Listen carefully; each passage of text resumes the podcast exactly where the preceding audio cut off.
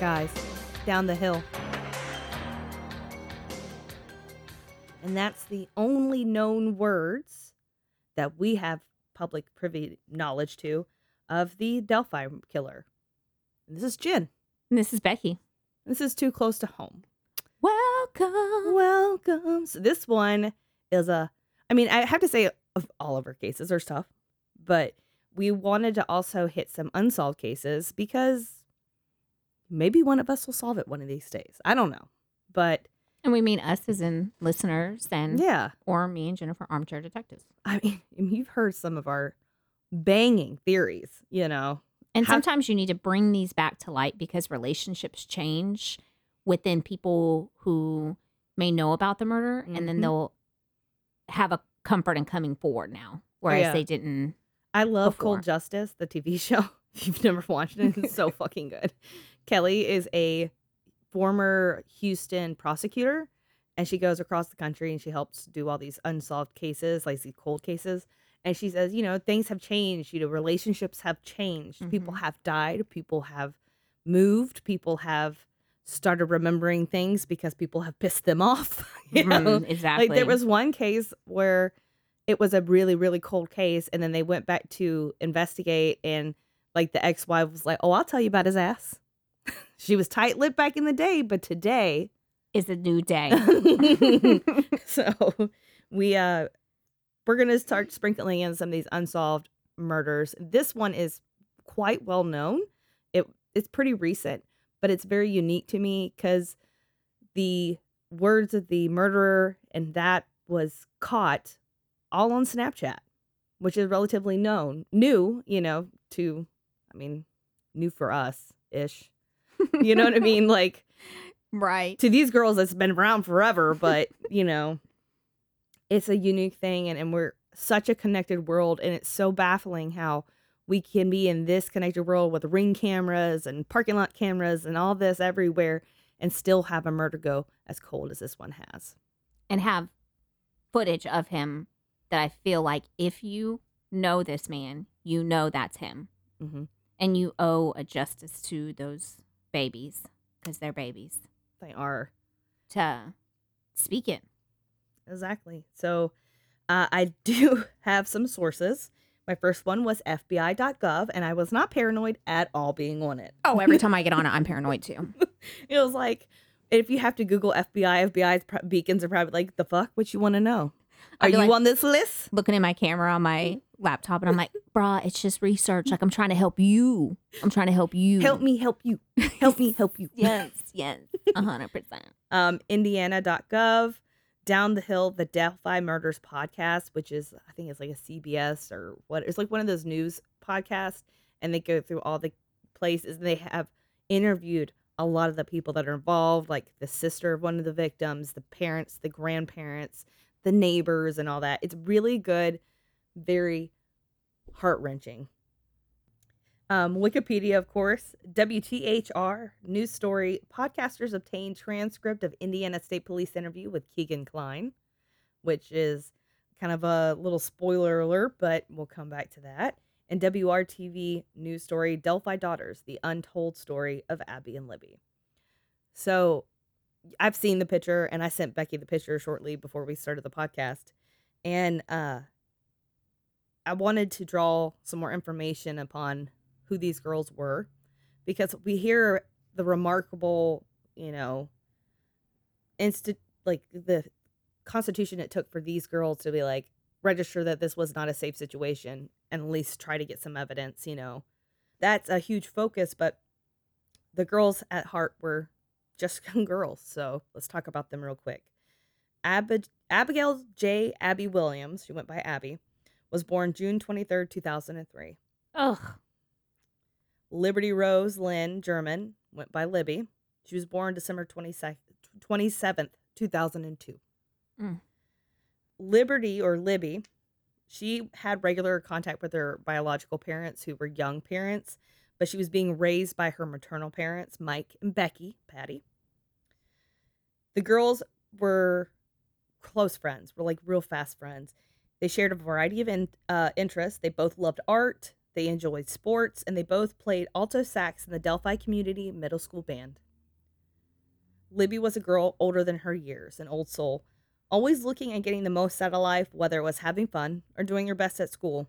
She had hoped to become a science teacher and attended several classes at nearby Purdue University to try out different areas to see what interested her the most. Libby loved to make people feel good.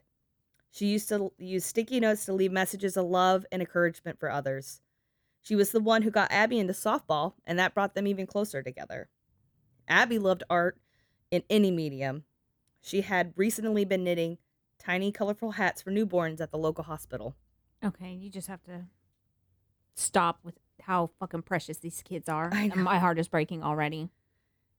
Abby would often take her mother's phone to take beautiful pictures as she would definitely had the photography bug. She loved the outdoors and had an eye for the world around her, finding details most would miss. She was an active girl playing many sports, but with a love for volleyball and a recent recent passion for softball. So they at at this point, right before this story happens, these two girls were this is like a er, late spring or late winter, early spring day, and that winter had been unseasonably warm in Indiana. So they didn't have to use all their snow days. And whenever they bank snow days, and we're from Florida, so fucking newsflash for me. well, let's just. Uh, um, I think the concept of hurricane days. yeah, hurricane days. So like if you don't, well, they apparently already banked this time for them to be off and built it in the curriculum where like hurricanes are a little bit more. Some years you have none, some years you have major ones. We might end up having to make them up at the end of the school year, right? Well, they already had it kind of built in, and if they didn't use them, they got to use them come spring for just extra days off. Nice. And so that Monday that the girls went missing was actually one of those days. They, uh, Abby and Libby had been spending the night at Libby's house with her grandparents and stuff. That morning, that Monday morning, it was February 13th, 2017. The girls had slept over and they woke up at 10 a.m. And Libby's dad, who, well, he didn't really raise her because he was a young dad, apparently, uh, was living in the home with her and still participated. It was like he was older at the time, so they, despite being like kind of a fractured family, they were still close. And so he made the kids, you know, pancakes and hung out. And then Libby's 17 year old sister, Kelsi, was going out to go to her boyfriend's house. And the girl said, Hey, can you take us out to uh, the bridge? And uh, they call it High Bridge. And she was like, "Uh, I don't know. I really got to get over there. I'm already running behind. And she's like, You know what? If you agree to have dad come pick you up or have Abby's dad come pick you up, I'll drop you off. No problem. And so they call Abby's parents. Abby's mom's like, Yeah, sure, fine. Y'all can go ahead and go. He'll pick you up at like, it was like five o'clock that afternoon. The Monon Bridge, which is where they're at, High Bridge, it straddles Deer Creek, abandoned but accessible by trails, and it's well visited by photographers, including Abby and Libby, who were amateur photographers. It's over 800 feet long and over a centuries old. Having been abandoned in the 1980s, the railroad ties were in, tr- in really rough shape. Deer Creek was 75 feet below and a risky spot to walk. So Libby sat up front and Abby sat in the back. And Kelsi recalls, because they do a lot of interviews with her sister, uh, when we were about to leave, even though it was an unseasonably warm spring day, she knew that, you know, if it got a little bit later, that the girls would need something to wear. So she at least made them wear sweaters. She talked about them singing songs and how happy they were, not knowing what's around the corner. She talks about dropping them off. And this trail is like, it goes like down and then it comes up, I believe. And she says, I see her go down the trail and it hits a fork and she they take a left and they go off. She says last last time she saw her. Mm. So the girls are gone on this day, right? Drops them off. Five o'clock rolls around and Derrick, which is Libby's dad, calls Becky, which is the grandmother, saying he's there, but the girls have not shown up. So she then calls Tara, which is Derrick's sister, to see if either either of them um, would answer if they call from someone else's phone. Like, you know, some kids will be like, I don't want to talk to grandma, but I want to talk to Uncle you know, so and so. They drove two paths that the girls could have walked home back and forth several times trying to see if like maybe the girls got tired of doing this early and started trying to head home and they couldn't find them anywhere. They called kelsey and libby's biological mo- uh, mother who was living in kentucky to see if they had heard from the girls and they had not either. They called anna which is abby's mom to let her know that the girls were missing and she immediately left her job and went to join the search she was a young mother. It was the only child. Um, she had become a young mother at 19. So this is a very like rural, teeny tiny, like a John Mellencamp type of town. You know what I mean? Yeah. Everyone searches, like starts gathering immediately. And this is like five to six o'clock in the afternoon. They were yelling their names. They were running up the trails. They called the officers. The officers responded super quickly. And uh, they started dispatching you know, the surrounding cities and counties and everything because it was such a tiny town. They're like, it's crazy the response that they got because there's a lot of times that people go missing and people just like don't even look. Right. Like I get Amber Alerts. I always at least read it before I like, okay, how close is this to me? I was in the nail salon one day and they went off and everyone was just like, click. They Mm. didn't even fucking look, guys. Didn't even just how, what have we learned? Just take a look. Just take a look. How's how much? Take a peek. One second. Drive by. Just glance at your phone. In this case, these girls were very lucky and uh, had a lot of family and friends that loved them. The community was very tight knit, so they immediately everybody was like, "Hey, the girls are missing. We need to go down to High Bridge and start looking for the girls." Things are, are starting to be um, posted on social media that brings everybody together, and Kelsi shows Becky, the grandma, that night Snapchat and pictures um, that the girls had taken while they were out there at Monon Bridge. And there's a couple of them, like there's one where they're at the end of the trail, one on the trail. A lot of them are- are from Libby of Abby because it's all on Libby's phone. Sheriff Tobe Leazenby decides to spread the search to the surrounding areas in the town of Delphi because he was worried that if they had gotten abducted, that maybe he had made it made some progress. So he's like, okay, we need to start alerting everybody around because if we can't find them in this park, then they were likely abducted.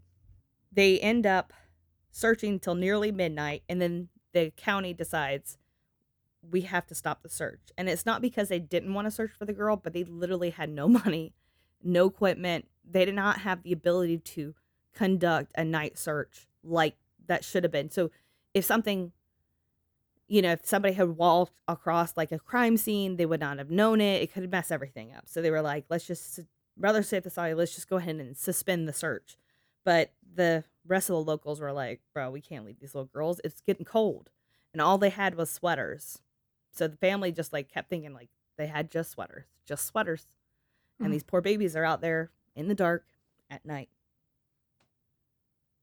They decided to bring dogs in from Chicago because Chicago is like the closest big city to search for the girls the next morning. The concern for the cold was a particular worry because they were wearing only sweaters. And it was not likely that they just took off and stayed lost by their own accord at that point. The next morning, over 300 volunteers arrived to join in the search during the daylight hours, Wow, that's awesome. right? And it's a tiny showed up. town. Yeah. hmm Everyone was set up at the local fire station where they broke into groups assigned with areas for the park. And they used helicopters and kayaks to reach and search the more impossible areas due to the rough terrain because there was a lot of sheer drop offs and rocks and just something that things you would have to climb over that it would make searching by foot much more difficult to do. So they were pulling out all every stop, all the stops. At the bridge, they find a shoe and the sister recalls hearing they found a shoe they found a shoe and uh, they start hollering it's a black nike and she's at a distance and she hears black nike and she realizes that's what her sister was wearing when when she disappeared. Shortly after that the girls are found. A civilian searcher and his wife saw something across the stream of the the clear little creek and he used his cell phone camera to kind of like pinch in to see and he saw a tie-dye piece of fabric and they also knew that libby was wearing tie-dye at, at the day of her disappearance Quickly, it was determined there was foul play, and they quietly withheld that information from everybody until the family was notified. They just started quietly clearing out the area like, okay, now we have to shift this from a, you know, missing persons case to a obviously a murder case. They announced it um, to the rest of the researchers at the firehouse so they could evacuate the area because now it was a crime scene because people have been trampling through that for the last almost 18 hours at that point. So you don't know what's crime scene, what's not. You don't know how far out it extends, where the girls moved from one point to the other point, especially if you knew that there was pictures of them up on the bridge. So where did it start? Where did it end? Nobody really knew. Carroll County, knowing they didn't have the expertise or the resources for a case like this, brought in fellow agencies like the state police.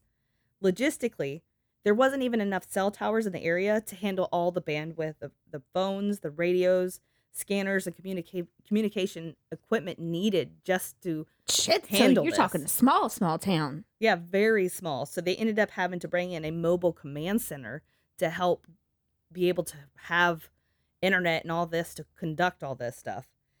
It was extremely rural where they were, and it provided a lot of hurdles with controlling the crime scene and property because not only is it a park, there's a lot of property around it that is private property, and the girls themselves, although they were at the park, they were found on private property.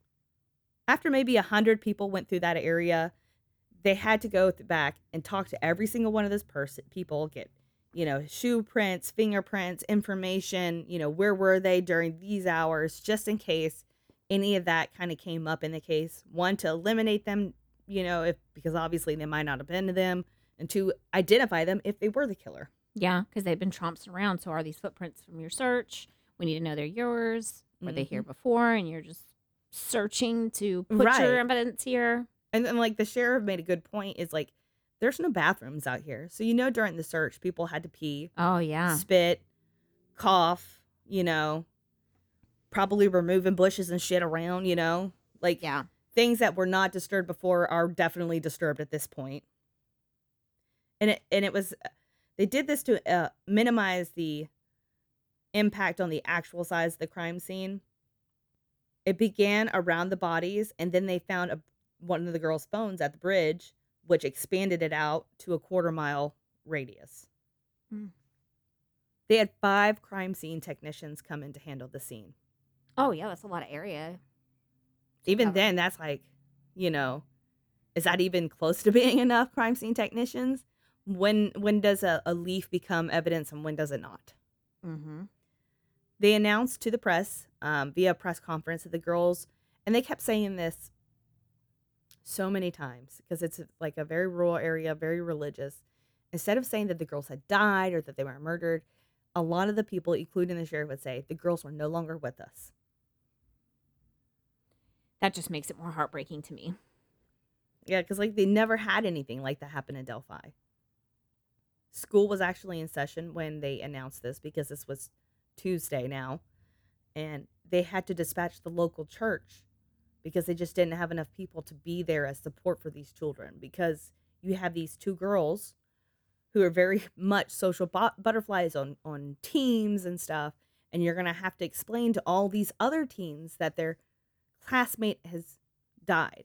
And there are situations I know that probably happens in a teacher's um, career, like a child gets leukemia, but it's not very often that you probably have to come across that situation that these children were murdered. Like there was foul play intended. And even one of the students that were friends of uh, Libby and Abby's, she was um, interviewed and said, I had to ask my mom what foul play, play meant. She said, Well, it meant that somebody intended to hurt them. Mm. And she says, I just never could have even comprehended at 13 years old what person would do that. And if you're in a small town like that, the saying everybody knows everybody is true. You do know everybody. You know, I lived in a fairly small town and I could tell you just about everybody that I graduated with. I might not have been friends with them, but I knew them or I had a class with them at some point or, Right. you know, interacted with them in some way, shape, or form.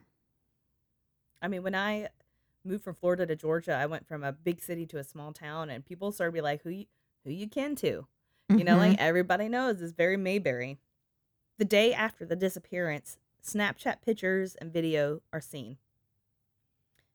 In one picture, it's Abby walking across the bridge, looking down to watch her step due to its dilapidated state. So, all these railroad ties, you know, had not been used in probably almost 30 years, closer, clo- probably closing on 40. And, uh, oh, that just hurt my feelings because it was like the 80s. Sorry. Excuse me. Making it about me. um, but so like you know, there was no regular maintenance to be had. I, I'm not about to be Indiana Jones in it. Uh, Okay, me neither. I, I don't understand how people I would be the one taking the video of somebody else walking across it because I'm like, nah, bro, I'm gonna stay over here on solid on ground. solid ground. People said like grown ass men would go on all fours and crawl across it, and like Libby would just go toot toot toot toot toot. I'm like, oh, there ain't no handrails.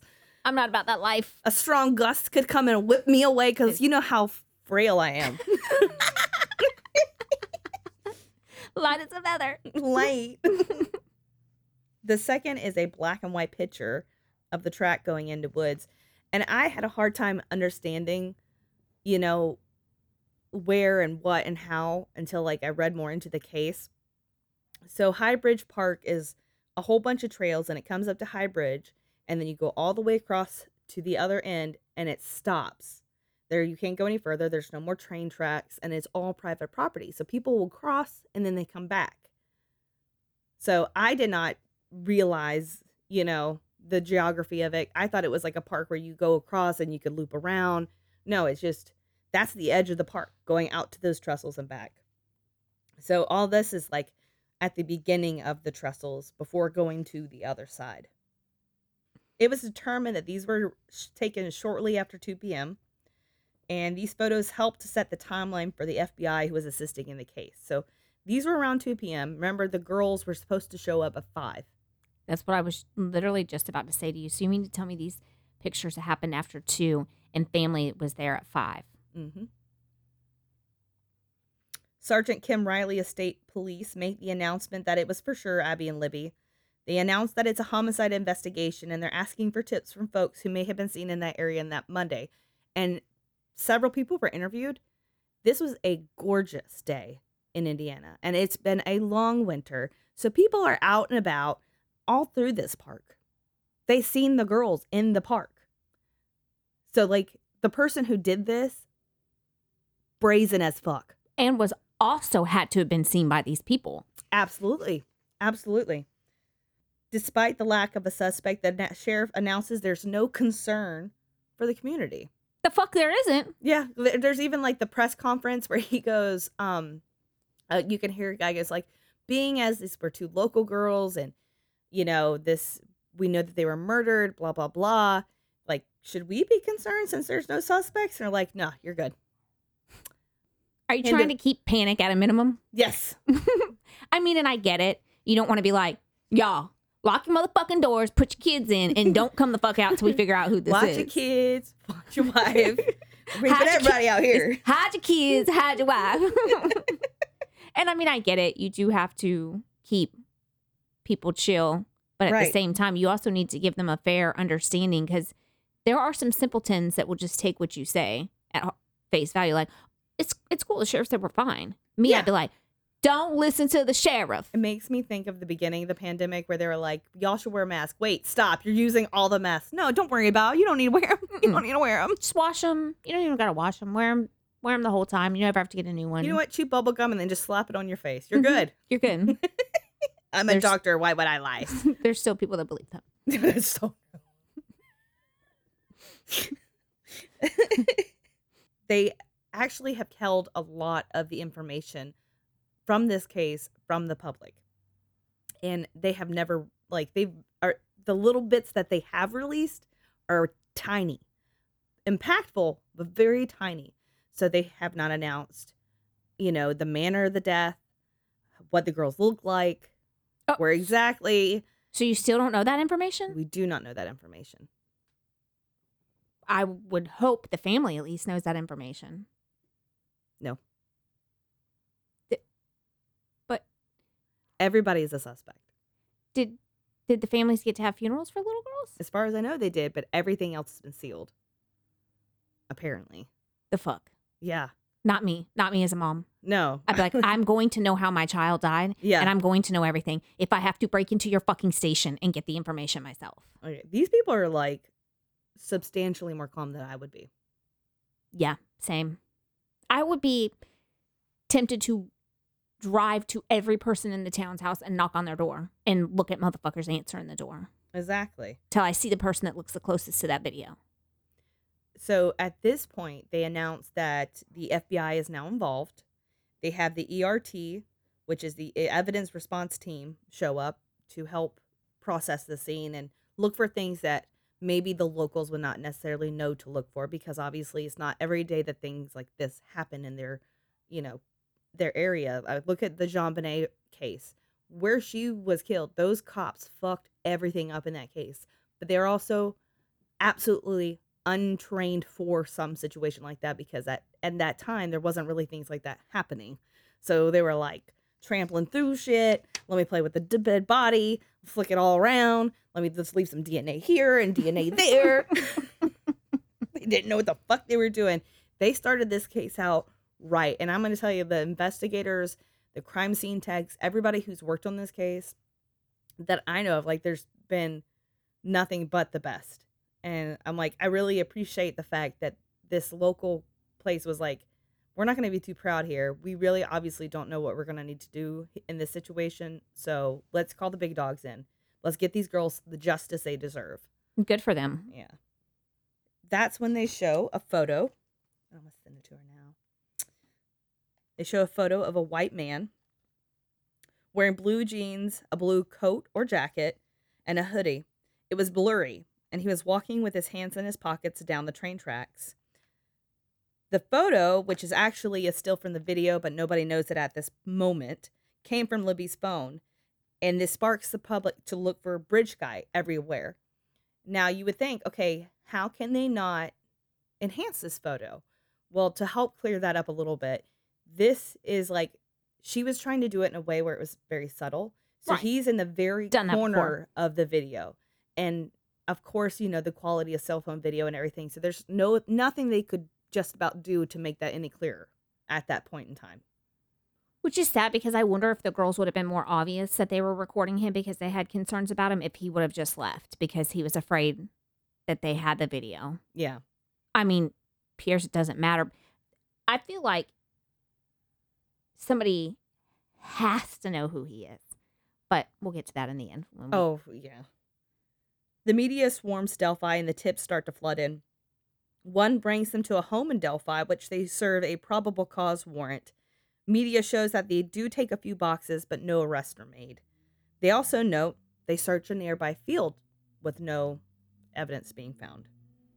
The police finally divulged that the picture was a still from a video. The police had known since 24 hours in, and two weeks later, it's released. Most of the video has been withheld due to it being an active investigation. Libby took this video, which showcases how extremely smart she was, as this could only be a piece that finds her murderer. And then a clip of the audio is released. And they do this like at this press conference. And uh they loop it because it's a very short sentence. Because you know, one of the um, news guys said, you know, if you loop it, it's almost like you're getting a whole sentence. So maybe you'll pick up something.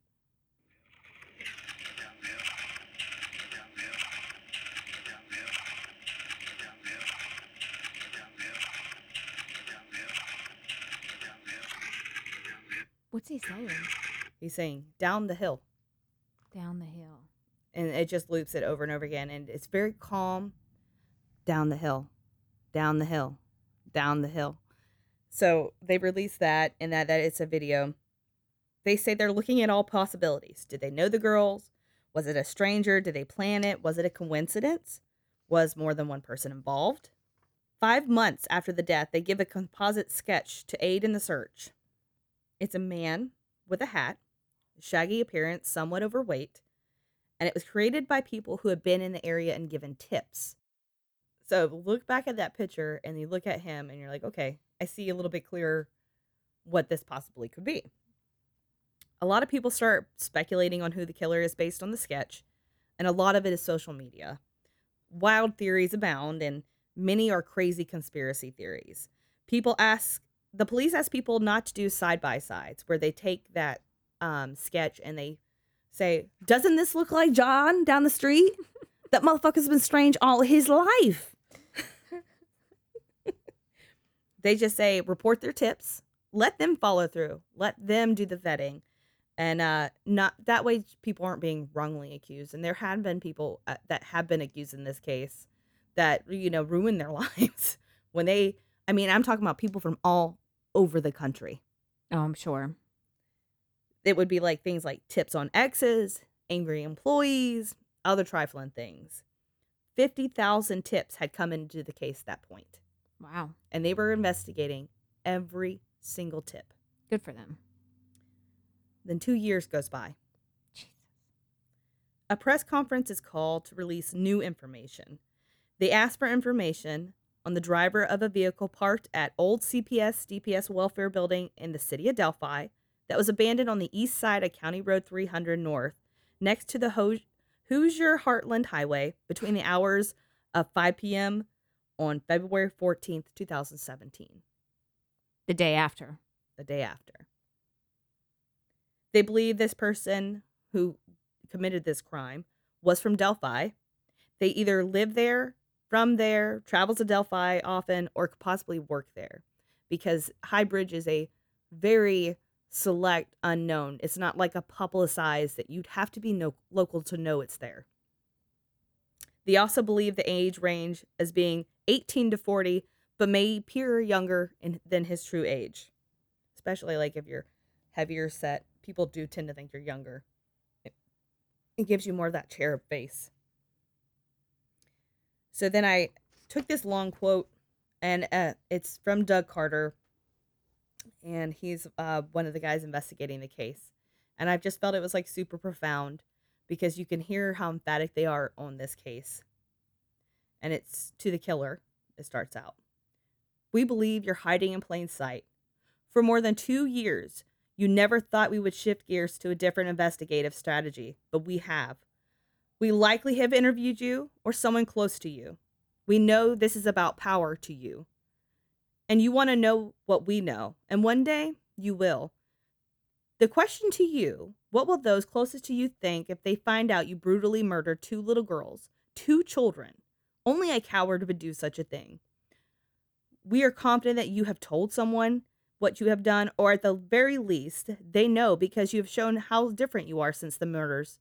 We tried so hard to understand how someone could do something like this to two children. And I recently watched a movie called The Shack, and there's also a book that talks so well about evil, about death, and about eternity. To the murderer, I believe you have just a little bit of conscience left, and I can assure you that how you left them in those woods is not what they are experiencing today. To the family, I hope you all will give them some time. At this point, he's talking about the investigators because we're going to be asking that there is no immediate media inquiry or response for the least next two weeks, and I hope you understand why. The family found out about this information early this morning. I just want the family to know when I take my last breath on earth, I will be thinking of them. Hmm. Dear God, that's heartbreaking, oh, Jennifer. Oh, yeah. I mean, and Thanks. the anger in his voice. We believe we know who you, you know, you're somebody close. We probably have interviewed you before. He walks off without answering any questions after the statement, We will not stop. At that point, they unveil a new picture. It's a, a sketch of a young white male with short, bushy hair, a large foot forehead, a prominent chin, and a lantern jaw. And a lantern jaw is like how Jay Leno's jaw is. It's a very Mm. big, wide, versus like his face comes down, like he's got a triangular face, which is like a very unique facial structure. You just don't see jaws like that very often. And if you look at the original sketch versus this sketch, it's wildly different. Oh, it is. So you went from having a guy wearing a hat to them going, wait, that's not a hat in that photo. That's his hair. Well, I kept looking back and forth at it with the hat, and I was like, "That's a hat," because I swear it's his his hair. Right. That's what I thought too. It looks like his hair to me like this, like Mhm. going down towards for his forehead and everything. I feel like the hair that they have poking out from under the hat in the first is a more accurate representation than the second one. Mm-hmm. And I feel like the second one, the guy's face is too skinny. Yeah. I feel like he's a he'd have to be a little bit more heavy set, like especially up here in Mhm. the eyes. And the second sketch looks too young to me. Mm-hmm. The guy looks to me like he's late 30s, early 40s. That's just my opinion. Oh yeah. Looking at the sk- the still of the um video, he doesn't look like he's a 19 uh, teens or 20 year old to me. That's just my opinion. Right. Especially the way he's dressed for 2017. Mhm. That's more of a dad outfit it is than a kid. exactly. Like it, you'd be expecting him to wear some um New Balances. Like it's that kind of outfit, like the white Yes, the jeans that are tapered down. You know, like just not Yeah. not somebody younger. That's for sure. Um, they also released a new part of the recording. I'm gonna play that.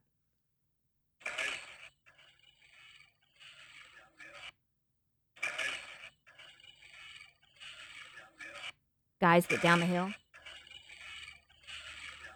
Guys down the hill. That's definitely an older man's voice too, in my opinion. And that second sketch just looks too young. Especially the way he calls to them. Guys, down the hill.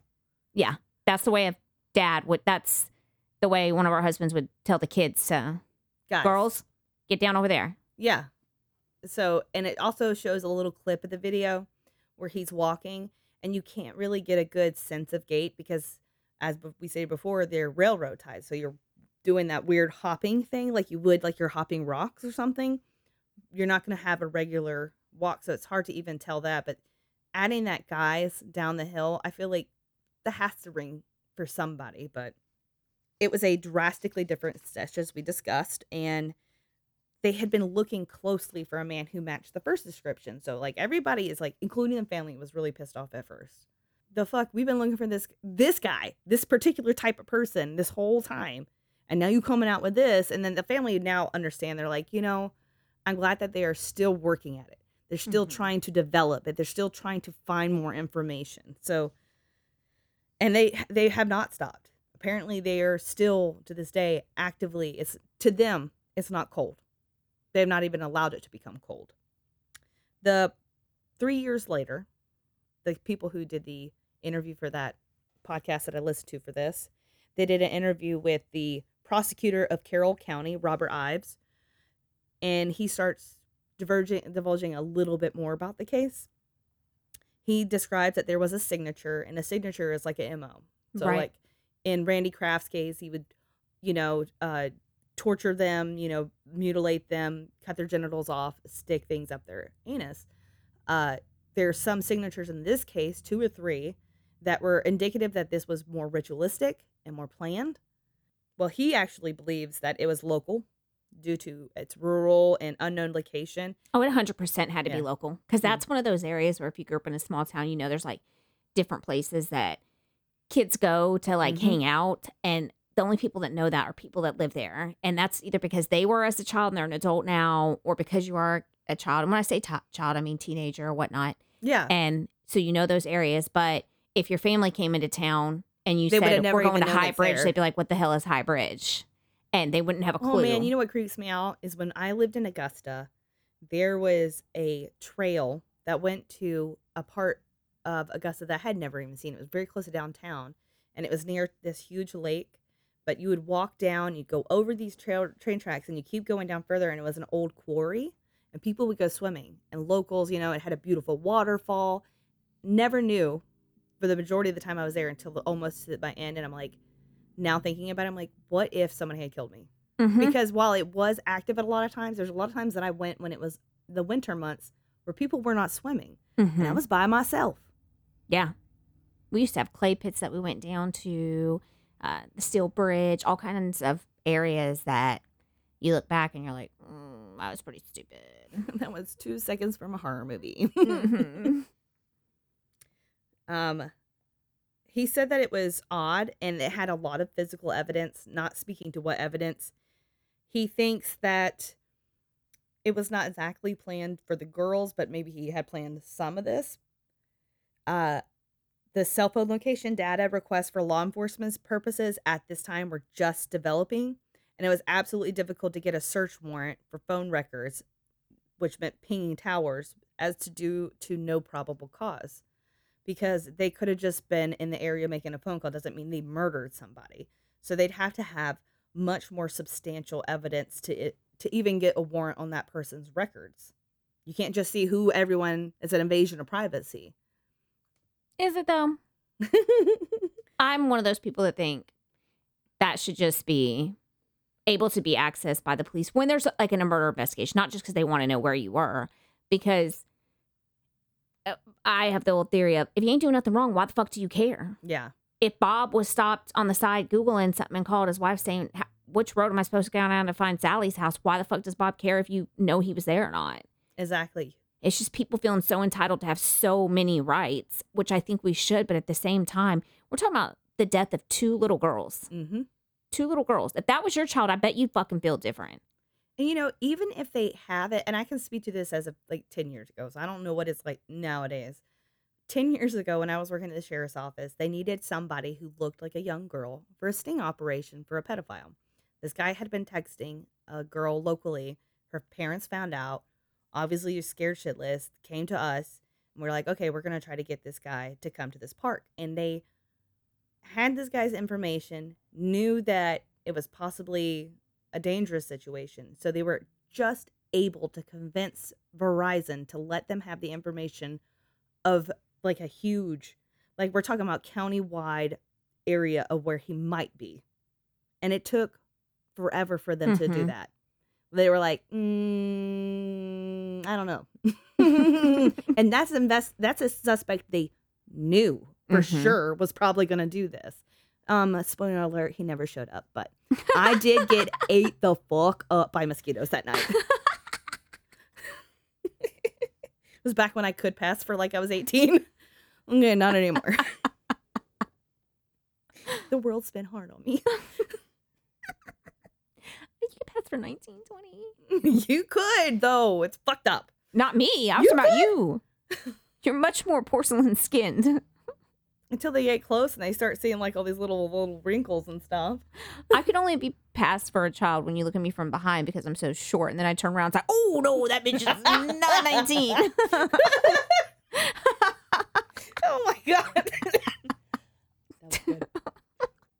He ends up talking about Ron Logan, which was the owner of the property that the girls were found on.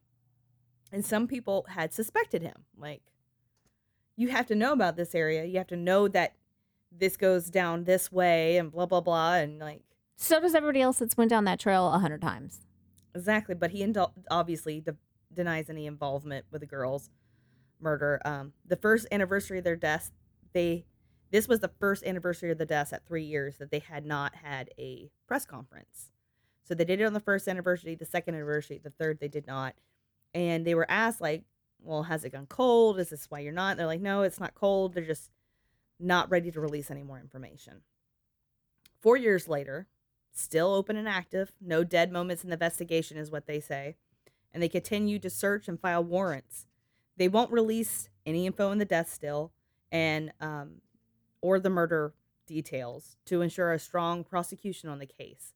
But the hotline was still open and still getting tips. Five years later, So we're up to 2022 now?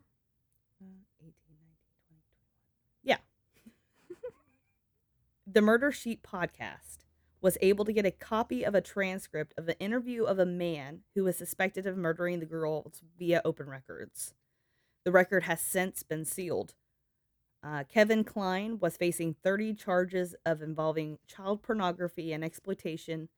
In court records, Kline admitted to creating the social media profile Anthony underscore shots to meet underage girls and receive sexually explicit photos. They talk about some of these photos in too much detail. Mm. Like, I can't. When you have a kid that you know it's not going to be too far along before they hit puberty, just the fucking thought makes me sick Mm. you know, knowing that that could happen. 11 days after the bodies of the girls were found, police served an active search warrant on the, his house in Peru, where Kline, Peru is a part of Indiana. It, I was like, they went all the way to Peru? no, it's a part of Indiana. It's like, you know, like Paris, Texas. You know, they served the search, search warrant on his house in Peru, where he lived with his father, and they seized phones and other electronic devices, but he was not arrested until more than three years later on something completely different. Still don't have proof that he had anything to do with it at this point. But he was the one that they had videoed earlier. Remember, I said that they, oh, they served this warrant, but then nobody knew exactly what happened because they kept it so close to the chest. In that 2020 interview, uh, this was when he was arrested. In a 2020 interview, uh, investigators told Kline that the Anthony Shots profile is one of the last contacts with Libby German before her death. oh. And he goes, I literally have no clue how that girl died. I don't know anything, anything to do with it. Yeah, this is a weird ass coincidence. I happened to talk to her. Like, I get that. That is an actual quote. After her death, Anthony Shots communicated online with two others that he was supposed to meet Libby, but she never showed up. Oh. So did they ever release what Libby and his conversation was? I'm assuming not. Kline told investigators that he believed that he was being interrogated again as a murder suspect, killing two girls. That's what they said to me. They tried to say that I failed a polygraph and that I did it, me or my dad. And apparently his dad is a fucking shit person too. Uh, Tony Kline, which is his father, pleaded guilty to harassment in a 2009 Howard County case where he admitted to making repeated sexually explicit phone calls to a woman. And Tony also had previous convictions for battery and theft. So he's a stand up guy too. Oh, yeah, absolutely. Attorney Kevin Greenlee and journalist Aine Cain, founders of the Murder Sheet podcast, told 13 News Thursday that the transcript also revealed how Kegan Kline communicated with other young girls. And this is a quote from one of those people in the, com- the podcast, Greenlee. Some other girl gave Anthony Shots her address, and shortly thereafter, this girl is coming home on a school bus when she sees someone in a ski mask looking through her bedroom window. Oh, That's like something out of a horror movie. yeah. Greenlee and Cain say that the transcripts, transcript gives insight into where the investigation stands. They reached out to investigators, however, and prosecutors before they went public with it, which mad respect. It was probably something that they wanted but couldn't weren't ready to like divulge, but they were like, you know, might as well control this. You can share this, this, and this, you know, because I did redact a lot of it. Uh, even like Oh, so the podcast went to them first and was like, hey, do you know that we're about to release all of this shit? and they were like okay you know so here are some theories and i like to explain like now that I, we know that the park is on one side of this trestle and the other side is a dead end so to me and what i've surmised is that the girls were walking to the dead end of the trestle and as they were walking to the dead end of the trestle they passed this man right now as they get down to the end of the trestle, the man turns around and starts walking back. You are at the dead end, and this man is walking back and then turns around. You automatically know that something's not right, or these girls felt that way. And that's when the recording starts. This man's coming up to him, and then he says, Guys, down the hill. He takes them down the hill. They're not sure if they murdered the girls there or not, but like murder them and then move the bodies, what have you because we don't know any of that information, but that's what I believe goes down. And he probably thought this through, did not obviously plan maybe these specific girls. Like if it was the other guy who had the Anthony Shots profile, maybe he did. Uh, but if it was not and it was somebody else, maybe he already had this plan. He was just waiting on the right victims. And uh, he had to have already like picked out the area, scouted it, know that nobody would go through this particular spot. It's off the trail, it's on private property, and know that he's got to get out of there and escape before these girls get reported missing in that short, short frame of time. He had to 100% have it planned because, like you said, I agree that he kind of caught them at the dead end because that would make more sense too. Because, like you said about the track, it sounds like some I wouldn't go across.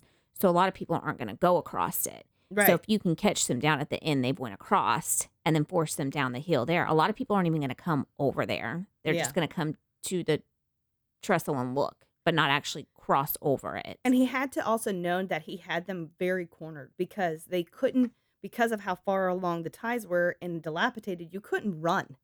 You'd have to walk fastly, but you could still if you fell off that thing, there was nothing holding you from a pretty fucking terrible fall, and how far was the fall? like 75 feet. Oh, you yeah, you couldn't run because if even if he did catch you, he'd just push you off. You're going to die either way. So you're like, okay, let me see if I could just like Talk him out of like Yeah. maybe he's just going to rape us or something. there's also a theory that Not just, but you know what I mean. she might have stuck the phone in her pocket and kept it recording and that maybe they have the sounds of the murder happening but they don't know you know like they're holding it back on that respect Did which they- is great Get both of the girls' phones? Were they able to recover both of them or just one? i Or believe they got both but i think everything really took place on libby's phone and on her snapchat she was doing most of the photography that day nobody saw where he came from where he went they believe that it was most, most likely a local that had access to logan's property because if he did that in that short amount of time he it would be hard to leave out that way without having a bunch of people be like well this guy left right. what maybe possibly he was somebody who hunted and fished in the area and knew it very well and they believe a hunter and fisher just because of maybe how he was dressed and everything and his adeptness in that area that he exited and entered through Logan's property not that he went Well- in out the pro- the the park. He would at least have to be dirty, to say the least, because you went down there and even if all you did was strangle them, again, I don't just mean all you did, you're going to have dirt on your body at some point, And we don't know how they were killed. If he killed them in any way, if they struggled and scratched him or any of that you well, don't if he have used a knife, he'd have blood on him. So he Mhm. would have to exit through that private property versus through the park because Exactly. somebody would see you and see the stuff on you. And I think that's also why they ask about that vehicle being abandoned on the side of the road. Be like, you know, maybe there's something about that vehicle that kind of rings in that. They didn't know whose vehicle it was or they did never said. They never said. Uh, they look that maybe it might be a work jacket or he was using it to hide his kill kit. Because think about it, it was an unseasonably warm day to the girl to the point the girls almost didn't wear sweaters. So you're definitely not going to be wearing a heavy ass jacket unless you are hiding things in it that you're going to use to kill somebody. First of all, don't come at me like that because I would be. Okay, I'm wearing a blanket right now during this podcast in your home. I always am. So don't attack me. Yes, I would be wearing a jacket without a kill in it. uh, that he possibly planned this for years, making a fantasy a reality. And with the strange and unique si- signatures, it was probably practiced before setting the trap. Somebody knows who this motherfucker is because I agree. He had to be in the town. He's either done this before or he's done it since or something creepy along those lines, whether it's be mess, molest people or whatnot. Mhm. But there's no way that, especially since they said there was a signature, he did a whole something special to them. He had to have, you know, and they, you know, we hope it wasn't a sexual motivation. We hope it was more just a control because the thought No, of the like sexual, you doing know anything to those girls while they're alive, it just fucking tears me up, you know. Uh, and I want to end this on how to submit a tip for the Delphi case. Um, there, those with information about the case can email Abby and Libby tip at c a c o s h r f dot com with as much information as follow, as possible, including a suspect's name, a date of birth or pr- approximate age, physical description including height, weight, hair color, eye color, address or location including city, vehicle information including year, make, model, and color, specific reason for the tip, why would they be a suspect, motivation for the crime, connection to Delphi, Indiana. Police say individuals don't need to have all those pieces to send a tip, but do ask to include as many details as possible. I was just about to say, I can't do your job for you, boys. I can only give you what I got. Because at first I thought you said they wanted you to tell them all of that. And I was like, what are we doing here? Just pulling every armchair detective we got out? What was their MO? Why did they do it? But, I'm what did they do? I don't know. I just know Creepy Bob down the street. Seems like some of them might do this. Go check them out. I mean, they were just like they were talking about all the different like circumstances that this man could have come across these girls and Could have been the Anthony Shots profile. Could have been a different one. If she was talking to an Anthony Shots, who else could she have been talking to that Yeah. did say, you know, like what prompted these girls to go out there that day? and young and well they really may have just been going out there to take pictures and had talked about the night before. And she's talking to this what she thinks is a boy. And she's like oh me and my sister are going to go take pictures at the park tomorrow da da da and doesn't realize that she is telling her killer where she's going to be. And now he's ready to and he knows what time you're going to be there and everything. Yeah, he's just been waiting for the right fly to fall in the trap. And so I believe that, you know, she definitely probably had that phone in her pocket. And maybe one day we'll find out, you know. And they said that when they do come up with the suspect and they do arrest them, they're going to release all these pro- pub, these details, but honestly, I hope they never do. Uh, not not catch them. I want them to catch them, but I hope they never release the details because that would just be like it, we already have a lot, you know. And and as people who like to listen to true crime, some of these cases are like sometimes it's too much, and I know I will never be able to unhear it. I will Yeah. never not be able to look at those photos and not think about their bodies this way, that way, however. And it, it as a mother of a daughter, like there's plenty of times during this that I was like, I'm gonna need to take a five. I do think though they need to release a little more because I know of crimes I've heard about in the past on like IDTV and stuff when like random people will be like at a bar and they're sitting with some drunk and someone will be like, "Oh, I just can't get over those girls I stabbed," and the guy, but the people will be like, "What?" And he's like, "Oh, I'm just like you know joking." You know, it comes up happenstance they've done a lot of drugs or they say something random like that, and then the people later reach out and they're like, "Look, he was really high and he said he stabbed two girls." Well, if I knew there's two girls that have been stabbed that was unsolved, I call the police and let them know. If I know there's two girls, but I know nothing about them, I'm not going to call and tell you about this random conversation because I Mhm. don't feel there's a reason to. He's probably just drunk. I don't know this guy, whatever. But if you, this guy says what I already know happened, I'm going to call and let you know. You get what I'm saying? Like, Oh, I yeah. feel like more information is needed for more people to come forward. Oh yeah, and when they were talking during the uh, press conferences, they were so emphatic. If somebody missed work that day and couldn't explain why, if somebody did something out of their normal route of behavior, if their behavior has changed drastically since then, these are all indicators, and you don't have to be the one to confront them. We will vet it out. Anything could turn the tide on this case. Send us anything and the amount of tips like and they follow up on every damn one including the ones that are that might be bullshit Yeah. Well, I hope that they get justice. And someone out there knows who this guy is in this picture. Somebody does. There's no way that nobody knows who he is. Let the police know. Give these families some justice. There's no closure. There's Um, no and it's very well them that he justice. could have moved from indiana you know the heat could have been too much for him so just listen out It- like uh one of my other favorite podcasts is someplace underneath and those ladies are fabulous and they always say like it's free it's free just to listen just to keep this in the back of your mind. Think about it. You know you might be the one. Possibly not. Probably not. But it never you never know. So Mhm. just bank it guys down the hill. Until then. Stay safe. Keep your head on a swivel. And do not bring it too close to home. bye guys. Bye. If you enjoyed this episode of Too Close to Home, don't forget to rate and subscribe to us on most platforms. Follow us on our social media at Too Close Home Pod on Facebook, at Too Close Podcast on Instagram, or if you have your own Too Close to Home experience, shoot us your story at Too Close to Home at yahoo.com. Thanks for listening.